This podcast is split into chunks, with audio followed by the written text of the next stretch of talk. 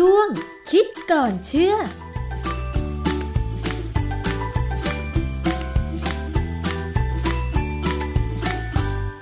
พบกันในช่วงคิดก่อนเชื่อกับดรแก้วกังสดานนภัยนักพิษวิทยากับดิฉันชนาทิพไพรพงษ์เช่นเคยค่ะ วันนี้นะคะเราจะมาพูดคุยเกี่ยวกับเรื่องของภูมิคุ้มกัน เหมือนกับชื่อรายการภูมิคุ้มกันของเรานะคะ แต่ว่าภูมิคุ้มกันหรือภูมิต้านทานในที่นี้ค่ะ ก็สืบเนื่องมาจากการระบาดของไวรัสโคโรนาสายพันธุ์ใหม่ 2019 และเรากำลัง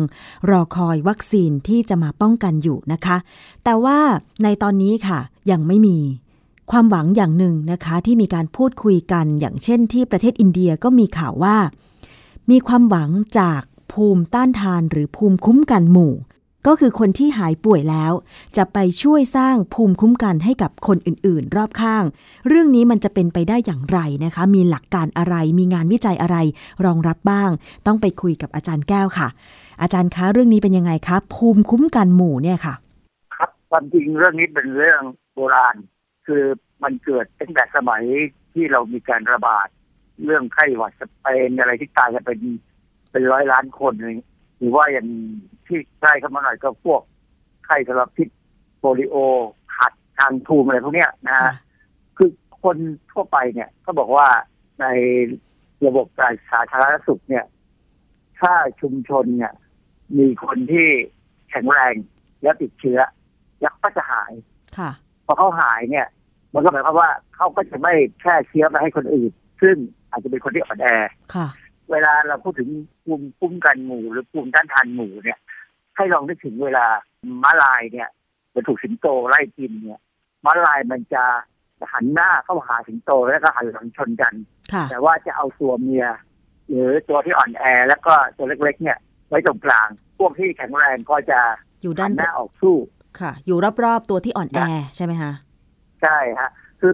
มันก็เปรียบอย่างเงี้ยก็หมายความว่าถ้าสมมติว่าในสังคมเนี่ย มีคนที่อ่อนแอ แล้วก็ให้คนที่อ่อนแอเนี่ยอยู่แต่ในบ้าน ส่วนคนที่ แข็งแรงมีความสามารถที่จะสู้เชื้อได้เนี่ย ก็ออกไปทำอะไรเหมือนเดิมค่ะ แล้วก็อาจจะติดเชื้อบ้าง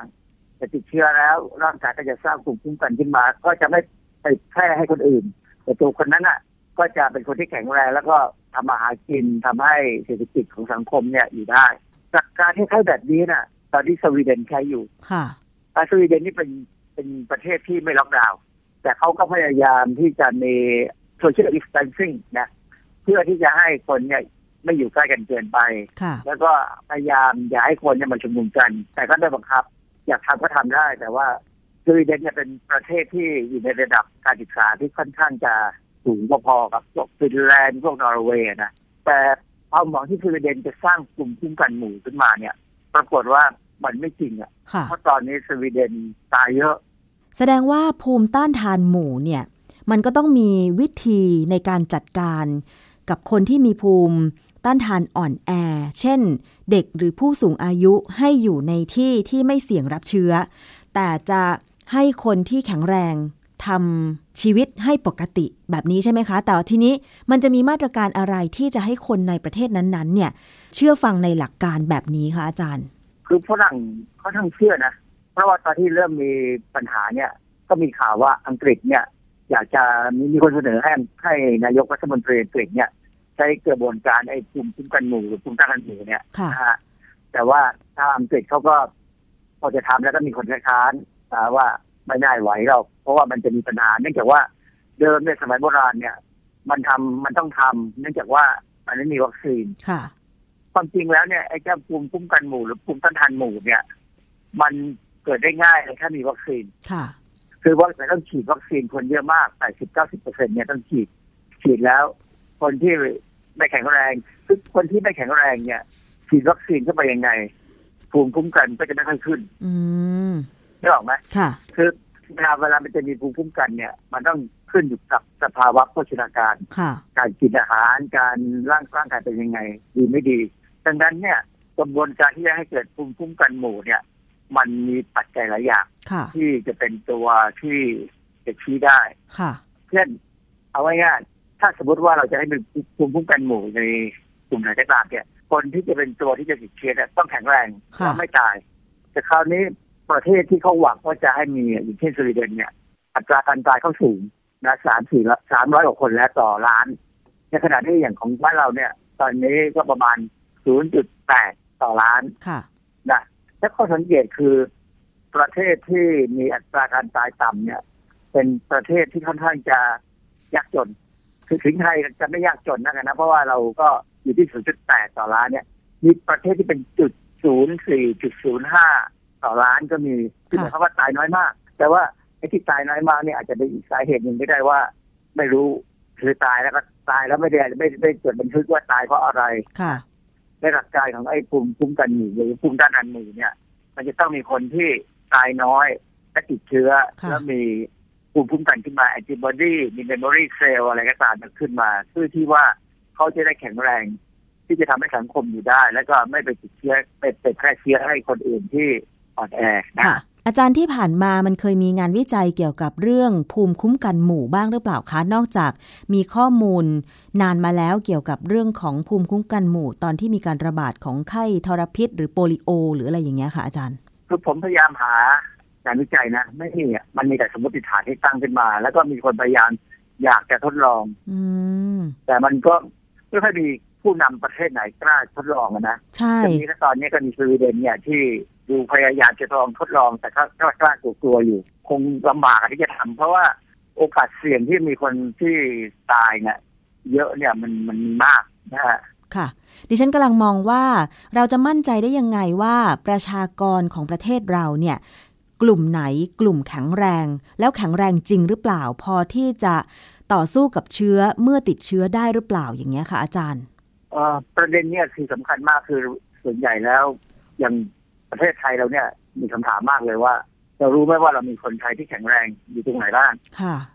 นะหรือว่าในสังคมไหนบ้างที่มีคนไทยที่มีคนไทยที่แข็งแรงค่ะอย่างใน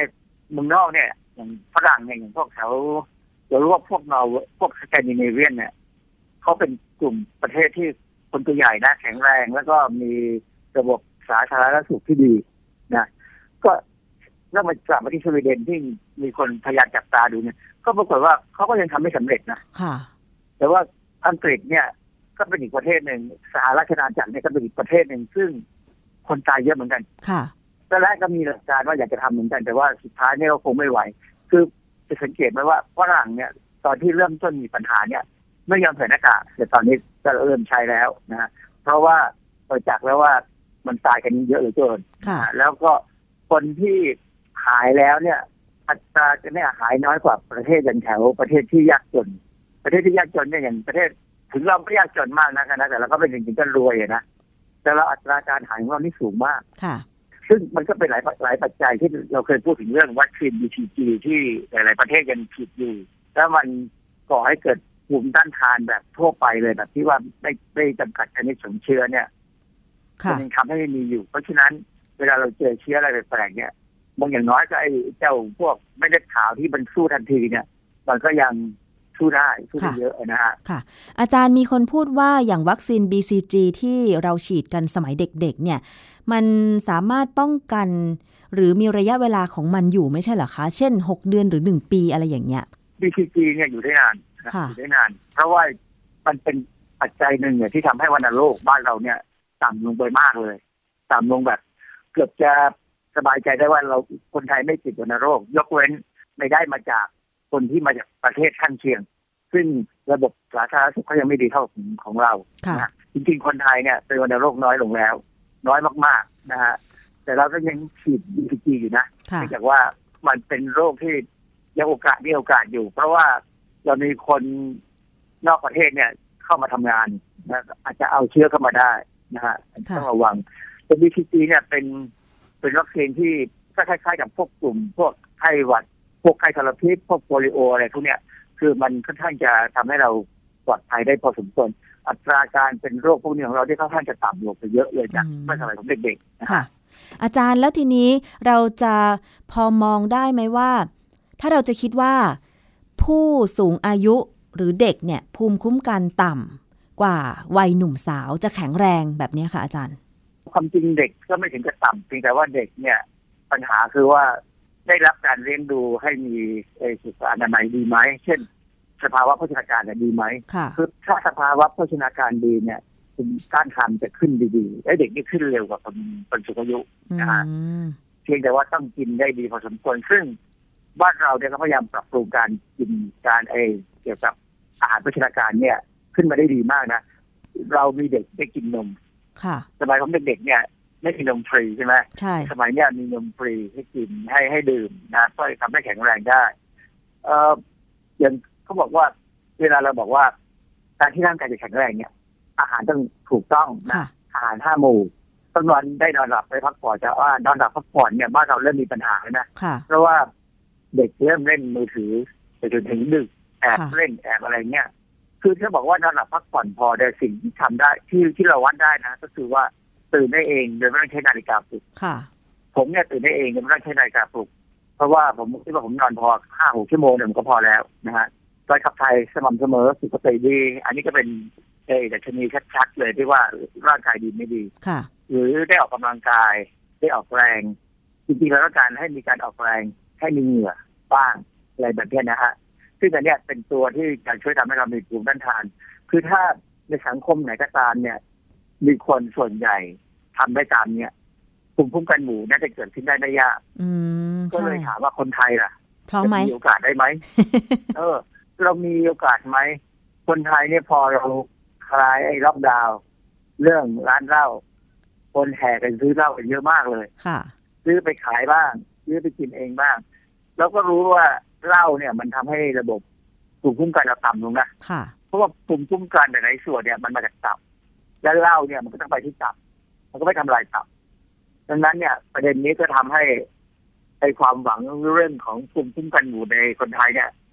อาจจะลำบากหน่อยทีนี้เรามาสังเกตว่าคนไทยเนี่ยไปโรงพยาบาลเยอะไหมก่อนจะมีโควิด -19 เนี่ยโรงพยาบาลใหญ่ ๆ เนี่ย คนแน่นมาก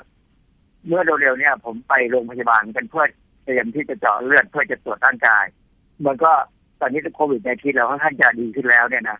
ก็ปรากฏว่าโรงพยาบาลก็เริ่มแน่นขึ้น ค่ะ แสดงว่าอะไรแสดงว่า เราอาจจะมีคนที่ไม่แข็งแรงอยู่มากนะเมื่อช่วงที่ไอ้โรคระบาดนี้มันรุนแรงเนี่ยโรงพยาบาลนี่ว่างพอสมควรเพราะว่าคนกลัว ค่ะ แล้วใครๆก็พยายามบอกว่าอย่าเพิ่งไปโรงพยาบาลถ้าเป็นไปได้อย่างเช่น คนที่เป็นโรค ไอ้ เรื้อรังเนี่ย ก็ให้ไปรับยาที่ร้านขายยาอะไรได้ เนื่องจากว่า บางคนเนี่ยเขาเขาเบิกผ่านด้วยขายยาได้เขาไปเอายาที่ร้านขายยาได้ค่ะเขามีพวกประกันสังคมหรือพวกอะไรก็ตามเนี่ยนะอย่างผมเนี่ยเป็นแค่การเกษียณเนี่ยบำนาญเนี่ย ผมต้องไปโรงพยาบาลผมไปรับที่ร้านยาไม่ได้นะฮะทีนี้ที่สำคัญคือ ถ้าเรามองเรื่องการออกกำลังกายเนี่ย เรามีสถานที่ออกกำลังกายของรัฐและเอกชนเนี่ยค่อนข้างไม่เยอะนะน้อยนะค่ะเพราะว่า ไอ้สถานที่ออกกำลังกายที่มีคนเข้าไปอย่างฟิตเนสอะไรได้ก็ตามเนี่ย มันเป็นแค่ของคนกลุ่มเล็ก ๆ ที่ทำงานในระดับที่มีเงินพอจะตั้งจ่ายได้ ส่วนของรัฐเนี่ยแล้วในสวนสาธารณะเนี่ยค่อนข้างน้อย ไม่ได้มากพอช่วงที่เรามีการระบาดมากเนี่ย เราปิดหมดเลยค่ะ ซึ่งมันประหลาดมากเลยว่า ถ้าเราควบคุมให้ดีเนี่ย ให้เขาอยู่ห่างๆกันเนี่ยไม่เห็นต้องปิดเลย เพราะว่าวันนี้คนเลยกลายเป็นว่าปัจจุบันนี้ หลายๆคนนี่น้ำหนักขึ้นมาก ซึ่งการที่น้ำหนักขึ้นเนี่ย มันก็ทำให้เหมือนกับสุขภาพแย่ลง ใช่ เพราะว่าไม่ได้ออกแรง แล้วการที่เราไม่ได้ออกนอกบ้านเพื่อทำงานด้วยเนี่ยนะคะ อาจารย์ มันทำให้หลายคนกลายเป็นว่าหยุดไปนานก็เลยไม่อยากจะขยับตัวไปไหน แถมยังทำกับข้าวกินเองอีกด้วย ก็เลยกินทั้งวัน เดินอยู่ในห้องไม่กี่ตารางเมตรอะไรอย่างเงี้ย กลายเป็นว่า อ้วนฉุกกว่าเดิม แล้วแบบเนี้ยมันจะแข็งแรง พอที่จะมีภูมิต้านทาน ไปต่อสู้กับเชื้อโรคได้ยังไงอาจารย์ นั่นคือประเด็นที่ผมมองว่า อันเนี้ยมันมันเป็นบทเรียนผมว่าเป็นบทเรียนนะที่คนที่เขาดูแลเกี่ยวกับระบบในบ้านเราเนี่ย อาจจะต้องคิดอะไรที่มันอย่างนี้มันจะต้องมันบางอย่างนี่มันทำแล้วมันได้ผลมันก็ดูดีค่ะแต่บางอย่างที่ทำแล้วมันมีผลต่อเนื่องมา เพราะว่าการที่ให้คนอยู่บ้านเนี่ย มันเป็นการเพิ่มความเครียดค่ะความเครียดเนี่ย ลดภูมิต้านทานแน่ใช่ๆนะฮะเพราะฉะนั้นไอ้เนี่ยเป็นตัวที่ว่าคนไทยเนี่ย ยังมีความเข้าใจผิดเข้าใจผิดในบางเรื่อง เช่นเรื่อง e-sport ที่บอกว่า e-sport เนี่ย มันดีที่ใช้แก้ปัญหาวัยรุ่นมั่วสุมใช่ไหมอ่าฮะให้มันมาอยู่หน้าคอมพิวเตอร์ซะเลย อยู่เป็นหลายๆชั่วโมงชั่วโมง ใช่ ซึ่งเราเคยคุยกันเป็นตั้งนานแล้วว่า การที่นั่งนานๆเนี่ย เกินสองชั่วโมงเนี่ย อัตราการตาย ของคนกลุ่มนั้นจะเพิ่มขึ้นค่ะความจริงมันไม่ใช่ว่านั่งแล้วตายหรอกความจริงการที่นั่งนานๆเนี่ย หรือการทำอะไรนานๆโดยไม่ขยับไม่เปลี่ยนอริยบทเนี่ยมันเป็นการต่อให้เห็นว่าเป็นคนที่ทำอะไรซ้ำซากจำเจทุกอย่างค่ะนะกินก็จำเจซ้ำซากกินอะไรที่ไม่มีประโยชน์ก็ไม่มีประโยชน์อยู่อย่างนั้นแหละ เพราะฉะนั้นสุขภาพโดยรวมของคนที่ทำอะไรนานๆนั่งนานๆเนี่ยจึงว่าจะทำให้มีอัตราการตายเนี่ยสูงกว่าคนที่ ปรับเปลี่ยนอริยบทเป็นของบริษัทเอ่อที่ทำบริษัท Apple เนี่ยนะแอปเปิลที่ทำนาฬิกาทำอะไรก็ตามเนี่ยทำมือถือทำไอ้คอมพิวเตอร์เนี่ยเขาถึงแจกนาฬิกา ให้พนักงานเนี่ย ตั้งปลุกทุกชั่วโมงให้ขยับตัวค่ะนะฮะซึ่งบ้านเราเนี่ยกลับไปมองว่า e-sport นี่ต้องเน้นเพื่อจะได้ส่งไปแข่งขันนู่นแข่งขันนี่ผมว่าเป็นเป็นความที่ เข้าใจผิดความเสี่ยงนะ เข้าใจผิดด้วยและเสี่ยงด้วยมากที่จะทำให้คนของเราเนี่ยสุขภาพแย่ลงค่ะคนที่นั่งเฉยๆนานๆเนี่ย มันจะระบบการออกกำลังกายมันไม่มันก็จะไม่ดีแล้ว แล้วก็จะไม่แข็งแรงความจริงเนี่ยผมกำลังหาข้อมูลอยู่เรื่องเรื่องที่เขาบอกว่า การออกกำลังกายแบบไหนที่จะทำให้คนนั้นแข็งแรงที่จะสู้กับโควิด -19 ได้ดีนะค่ะเดี๋ยวพอได้ข้อมูลครบแล้วเนี่ยเราจะมาคุยเรื่องนี้อีกทีหนึง